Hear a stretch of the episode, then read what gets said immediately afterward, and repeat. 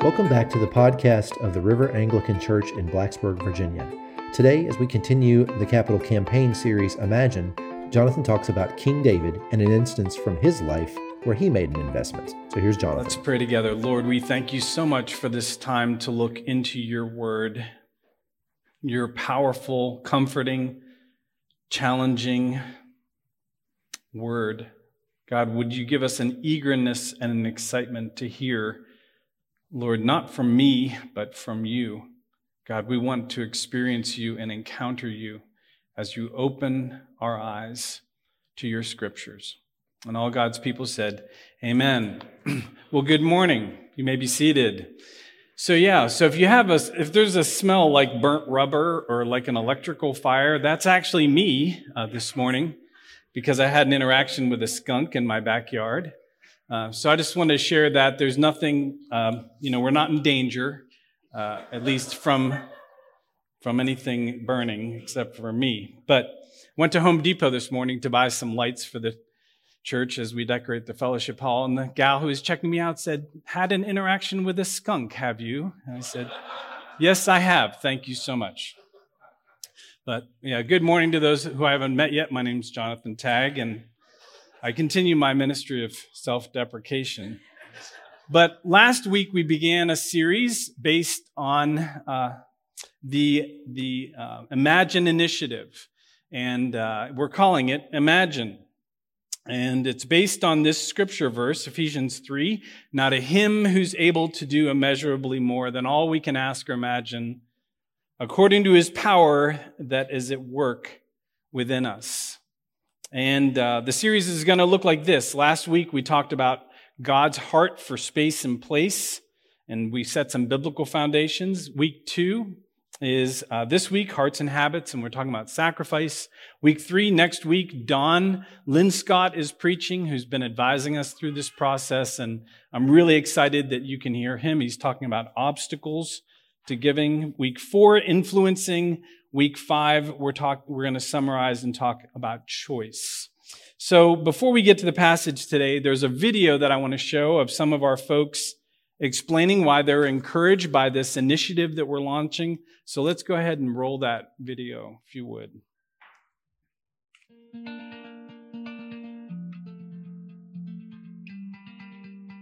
The campaign is another step in the journey of the river toward owning our own property. I like to think that the campaign is going to provide us with a permanent home that will be the base for ministry and outreach to the New River, Valley, New River Valley.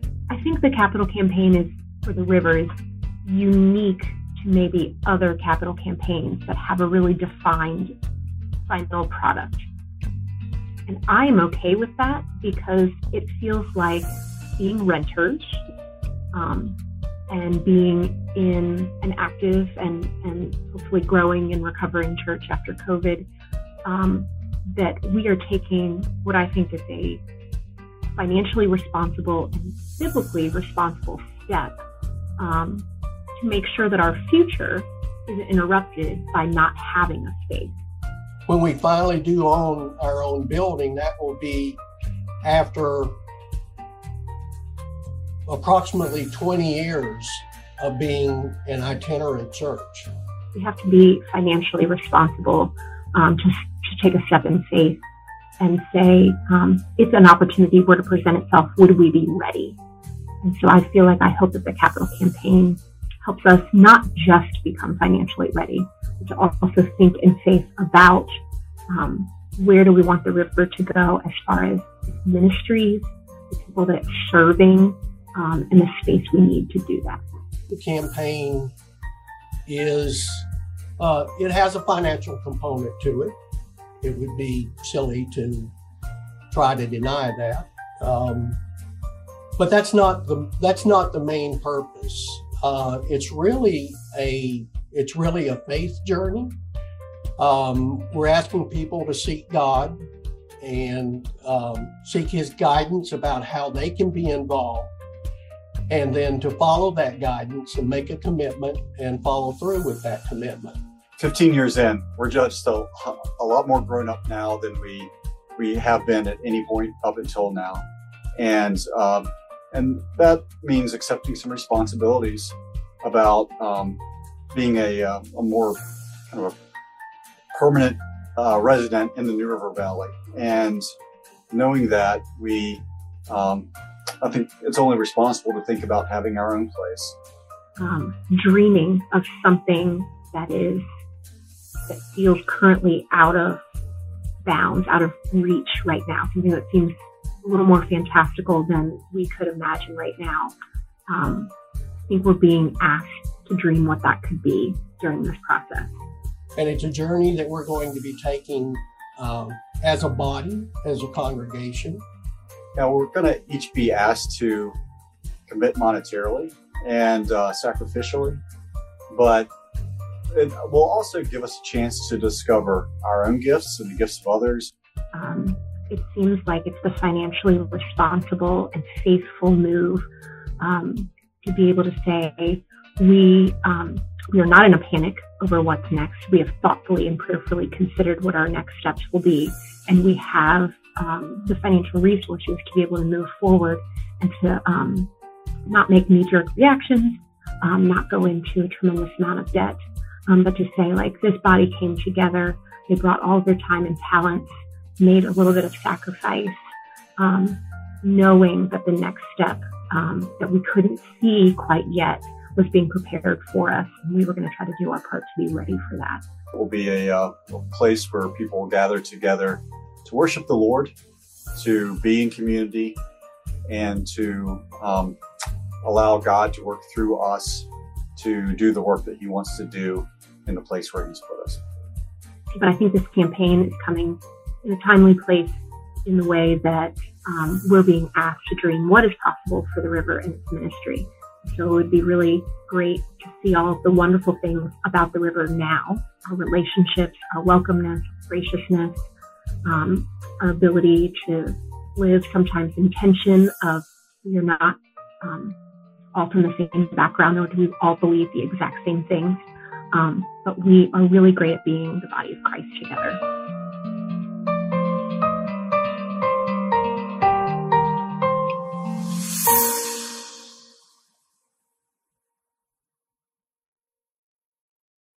And for Jennifer and for Gray. So we can give them a hand and thank you for for that. Yeah for putting yourselves out there. So, um, if you come this morning and you're a newcomer, I mean, this uh, series is about so much more than just raising money for a building. It's about faith and sacrifice, and I believe you're going to see that as we roll along even today. So, the passage I want to look at with you is 2 Samuel 24. If you want to open a Bible or a phone or just listen, that's fine. But we are going to look at 2 Samuel 24 as our uh, primary text. And I want to make some observations um, beginning at verse 18. As Chris Meckley read in this passage, we see that God commanded uh, David to build an altar, and he was very specific about the piece of land that he had chosen. And so, in order to build the altar, you know, David had to procure the land. And just a reminder, last week we talked about how God had commanded the tabernacle to be built in a very specific place and a, a, specific way with specific materials. And this week, we're talking about the construction of an altar and the purchase of a piece of property. And what we learn from this, just, just from the outset, is that space and place matter very much to God. Where people are planted, where we are strategically placed in this New River Valley, where we land eventually as a church, the facility that God provides for us, all that deeply matters to God because we see that all throughout history of the church and the history of the Bible. But secondly, I want to note that Araunah was willing to give the land, as you can see in your scripture, to David. He was willing to offer it to him for nothing, as well as the offerings for sacrifice. And David could have accepted those gifts and he could have just turned around and given them to the Lord. There's nothing that I see that's prohibitive about that. And I'm thinking, well, what's the harm in this? What, what's the harm in David doing that? But David saw something different than I see and maybe than you see. David saw danger in giving something to the Lord, in sacrificing something to the Lord that really was not sacrificial. Verse 24 says this But the king replied to Araunah, No, I insist on paying you for it. I will not sacrifice to the Lord my God burnt offerings that cost me nothing.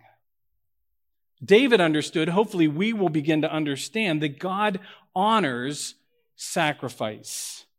Now, let me think, think with you, uh, let me think with me, sorry, about this scenario. So, a guy comes into our church and uh, he's a wealthy benefactor, and, and he says, You know, look, I don't want you to really bother the river people with this initiative thing. I've, I've got more money that I know what to do with, and I'm just going to drop $5 million, right?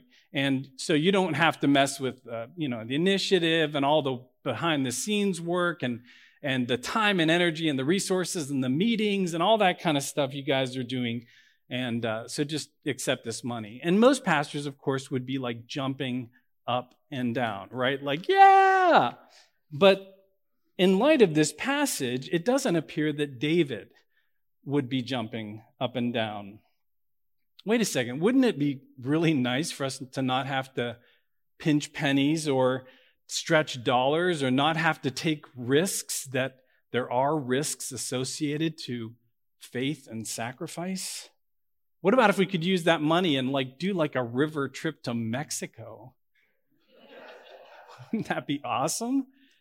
Take a little bit of that five. No, don't take any of the five million. That would really be bad, right?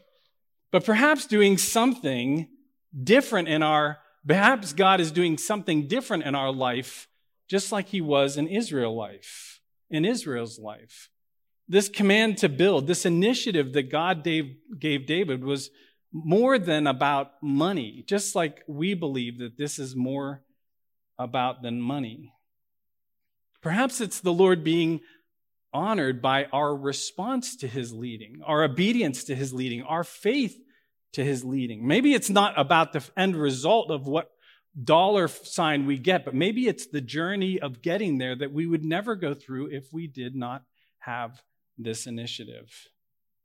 And so, by accepting a gift, whether it's a gift from somebody of $5 million or David just accepting this property and turn around and, and pretending that he's sacrificing to the Lord, we would be deviating from what God has for you and God has for me. And so to me, this brought up a very kind of you know, basic question, which is what is sacrifice? And that's what I want to talk about for a minute. Well, the little word for sacrifice in the scriptures is offering. A sacrifice is something we give to God. It's, it's a thing. It's an object. It's not just like a desire or an intention. It's something that we value. It's something of value that we debit from our lives and we credit and give to God. Romans 12:1 says this. Therefore, do we have slides or no? Thank you. Therefore, I urge you, brothers and sisters, in view of God's mercy, we'll get there, to offer your bodies as a living sacrifice, holy and pleasing to God. This is your true and proper worship. Notice he says to offer your bodies as a living sacrifice. That's not like intangible. Our bodies is our time and our energies and our passions and our creativity and our ingenuity and our, our talents and our resources. That's what's composed in our bodies. A sacrifice is ultimately something that we give to God. It's a choice and a decision and a gift. So last week we pointed out, by the way, that the tabernacle, God could have just dropped the tabernacle in front of Israel. And yet he commanded for the people to offer sacrifices to him.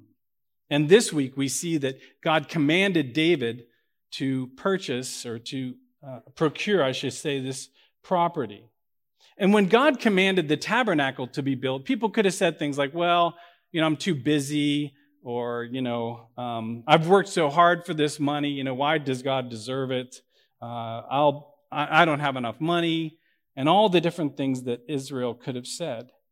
But they didn't. Rather they were eager. They were excited for an opportunity to give. And if they had a lot of money they gave gold. And last week we saw if they had a little bit of money they had goat's hair right? They took little goat's hair and like combed their hair. I've never combed a goat's hair but i'm yeah.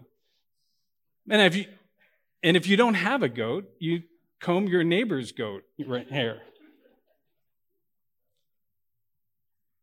But we can either choose a lifestyle like that we're eager to give and we're creative to give, or we just don't. So if this is what the Bible means by sacrifice, then the next question it was what does living sacrificially look like? And why does it matter, you know, to God and to one another? And there are three reasons I want to talk about. And the first is sacrifice is a sign of love and commitment. And I want to actually go through the theological back door on this one and talk about marriage for a second and how it kind of helps us to understand love and commitment and sacrifice. So Ephesians 5, this verse that's read at several at many weddings says this, husband loves husbands. I can't talk anymore. The smell of the skunk is overpowering me. Husband, love their wives and love your wives just as Christ loved the church and gave himself up for her. Notice in the text, it says Christ loved the church and he gave himself up for her. That was like something that he did with his body, blood, sweat, and tears, and time, and so forth. And he gave everything up for her, the church, because of love. And Paul uses this passage, uh, you know, if, if there's husbands in the congregation here, which and online, which I assume there are, to say that husbands, in the same way that Jesus loved the church and gave himself up for her, that we are to love and give ourselves up for our wives. It's not about intentions, best intentions, it's about what we do. You know, you can't say you love your wife, but sacrifice nothing. Never inconvenience yourself. Never go out of your way. Never discomfort yourself and say, oh, I really love my wife, but there's no sacrifice. Immediately after verse 25, Paul says, in the same ways that husbands and wives, or husbands that love their wives and they're united in marriage, he says, Christ is inseparable from the church. And you're like, what? It says that in the Bible? Like Christ and the church are one? Yeah, it does. Ephesians 5:31. For this reason a man will leave his father and mother and be united to his wife and the two will become one flesh. And he says in verse 32, this is a profound mystery but I'm talking about Christ and the church. And so let me put it together that we cannot say that we love Christ, but not love the church. For Christ loved the church, and it said in verse 25 that he gave himself up for her. We cannot say that we're committed to Christ and not be committed to the church, for it is his body. And friends, I understand you might come here and you might have had bad experiences with the church. Rob and I have too. I'm certainly very empathetic to that. And I never envisioned I would work again for a church.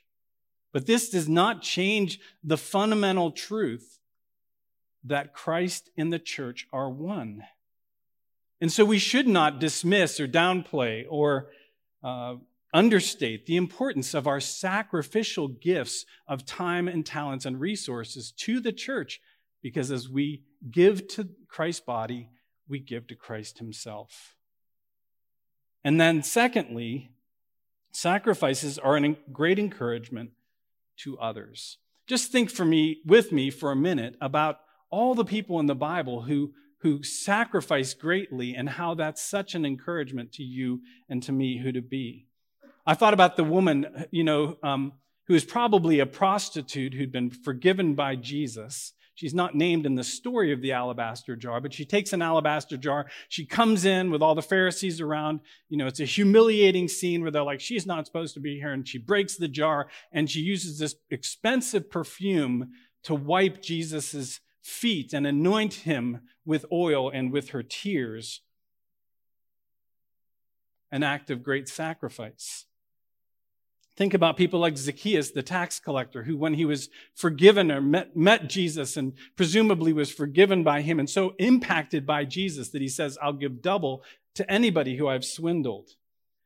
And last week we talked about the Macedonians and we talked about how they gave as a people outside, out of their poverty. They gave in great abundance, a great encouragement to the early church.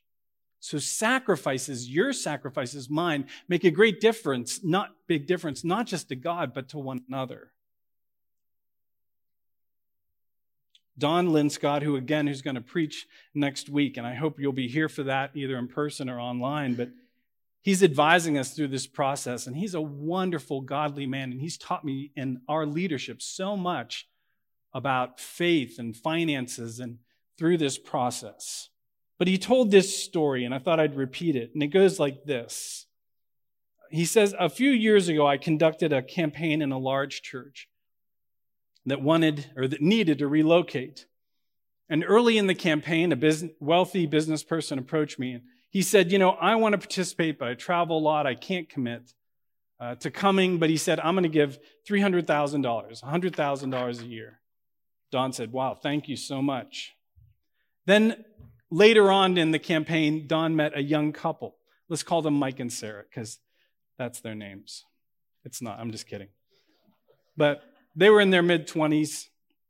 They'd been married a year or two and uh, just started jobs and had a little apartment. But, you know, as, as people starting their careers often are, they were, you know, every dollar counted kind of thing. And this young couple, though, heard about this need for the congregation to relocate and um, and they responded prayerfully and they really went home like we talked about last week as israel withdrew after the command to build the tabernacle. And they withdrew and they began to pray and began to take out their calculators and see, you know, how can we give? How can we be a part of this? And so one night, the young man um, met with Don, and he, Don says he showed me a tablet he and his wife had used to write down their commitment. And on a sheet of paper, they listed three columns, and under the columns were a bunch of words. And, and, and Mike went through each word exhaustively to the point where Don was like, wow, this is getting really long. But the, one of the last words, you know, Don really keyed in on it was the word iron. He said, what does that word mean, iron? And, and Mike said, well, you know, I realized I get my, my clothes dry clean and it costs a fair amount of money. He said I could buy an iron and I could iron my clothes and use that money to give to what to the Lord and what he's doing in this church. And uh, after going through the entire list, the man drew a line at the bottom of the page, and it was uh, $18,000, $6,000 a year from all these various actions and ways that they could contribute. Don continues in the story that a couple weeks later, he saw the businessman who came back again from one of his trips, and, and he told Don, uh, he said, You know, um, this young man works for me. He's an employee. He also attends this church. Have you seen the list? And Don said, Yeah, I've seen the list. You saw the list? He said, Yeah, well, he's my employee. And he, he was so excited to show me this list of how he and, you know, I know how much he makes. He's my employee. But how he and his and Sarah came up with $18,000. He said, You know, I was going to give 300000 Now I'm giving a million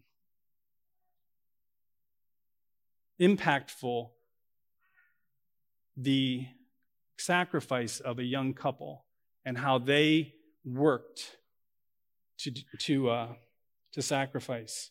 But the story doesn't end there. Don said, I would later learn that that wealthy businessman also had a wealthy partner who was a member of the church. And the partner learned that the businessman had given a million dollars and he offered $500,000. And Don concludes to his way of thinking, this young man and his wife's $18,000 commitment had raised an additional $1.2 million.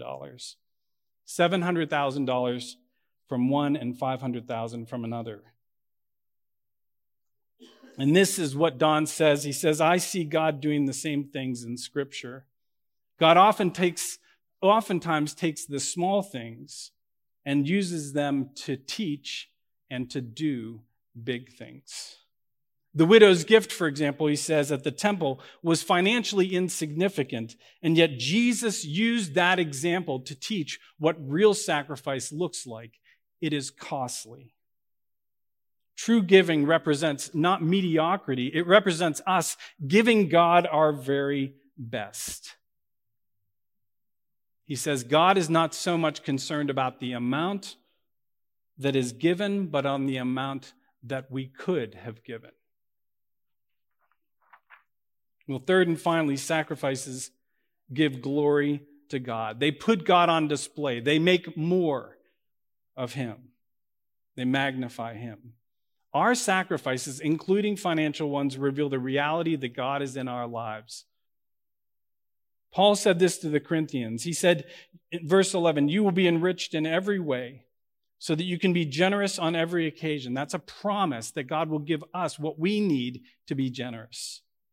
And through us, your generosity will result in what? Thanksgiving to God. So God will be thanked, God will be honored, God will be known. Because of the service by which you've proved yourselves, others will praise God. Others will say, man, isn't God amazing? Because God, God in his sovereignty had these other people contribute to us when we were in need. The obedience that accompanies your confession of the gospel of Christ. Friends, our sacrifices, again, let's not diminish them. Let's not pretend like they don't make a difference. They influence other people, they put God on display. Now, finally, before we close, I want to share just how Robin and I, the process that we have gone through in this initiative, because this is a process and it's a challenging one and it's a confrontational one and it's a convicting challenge. But I looked closely at what Robin and I could eradicate financially. And we have what I'll call SLPs. Have you ever heard of an SLP? It stands for stupid little purchases. Okay? Everybody probably has an SLP or two. And Robin and I have SLPs. And, you know, it's those things that we don't really need, but we buy because we can, I guess. And secondly, Rob and I are getting rid of over $100 a month in subscriptions to things like have you ever looked at how much subscriptions cost like on your apps and stuff and i added all that up like spotify and hulu and sports subscriptions Anybody else have, have a sports? Okay. Yeah, yeah, there we go. Thank you, Abe. So, yeah, it's convicting. I don't see a lot of hands, you know. It's like a half a hand. These purchases look small, but when we add them up, they're well over $100 for these subscriptions. That's convicting. It's like death by a thousand cuts. Finally, we're changing the ways we've been operating in regards to food and drink, and this includes alcohol. And then that there's that store, that Moon Dollars or whatever it's called, like the coffee shop. Oh, Starbucks, yeah. So, you know, we went and got two lattes. They were 15 bucks. Okay? That's convicting, you know. And so you add all three together, literally 100 for the SLPs and uh, 100 or 150 for the SLPs, 100 for the subscriptions and stuff, $100 for adjusting our food and drink and alcohol and so forth, and $350 a month. You times that times three years, and that's $12,600 with very little effort. I don't think a ton of sacrifice, but there's more. So then the other thing we realize is that, you know, in February 20 of 25, which sounds like a long time away, but According to my math, it's just about two years away. But uh, you know, February, by February of 2025, we will have paid off our car, hallelujah, and a home remodeling loan. And, uh, you know, both of those, again, convicting, add up to $800 a month. So we concluded that if we could give that third year to God and say, we're going to give that $800 a month of savings to the Lord, and we total all that together, and guess what? $22,200. And that's the amazing level of commitment that we want to give to this because we believe so much in you guys and in this church. We're excited to give first and foremost to the Lord and the kingdom of what He's doing, but we're also giving because we believe God has a future for you and for us and for this city. Now, I suppose some people would say, you know, that's a little bit nuts to give that much, you know, on a pastor's income over three years. But let me ask you a question Isn't the Lord worth it? I mean, isn't, isn't he worth it? Like, hasn't he been so good to us?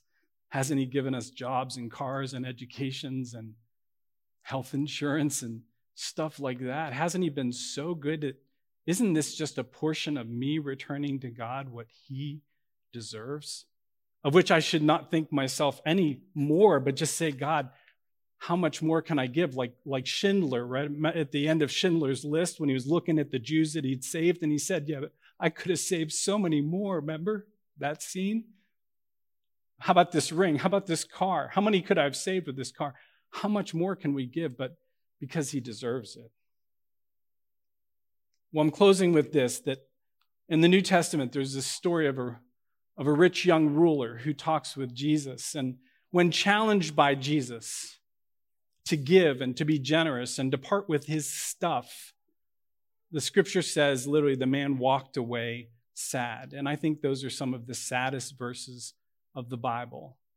The man literally walked and turned away from following the king of the universe because he could not part with his stuff. He was sad because he couldn't follow Jesus, but he was not sad enough to not be attached to the things of his life. And if anything, this series should do, and you and me, is to ask, Am I that man? Am I that man that I do not follow Jesus with all my heart because I am so allured and infatuated by stuff? Or am I like Jesus? Am I eager to be like Jesus, who gave everything his life in heaven, his comfort, his glory, his space in heaven, his safety, his dignity, even his very breath to the glory of God? So, stuff matters, and what we do with it matters. And where God places us, it matters. And the case in point of that is that threshing floor. Remember that threshing floor? That God said, This is where I want you to buy land and build an altar. That became the site of the temple. That became the site of where Abraham sac- sacrificed Isaac. That became the site of the first temple and the second temple. And by the way, that became the site of the garden and Golgotha, the place where Jesus was crucified and resurrected because the garden was just as the scripture says, a mere stone's throw from Golgotha. And so that space mattered, and it matters not just then, but today. And sacrifice matters, and you matter, and we matter. Let's pray. Thanks for joining us for this sermon from the River Anglican Church.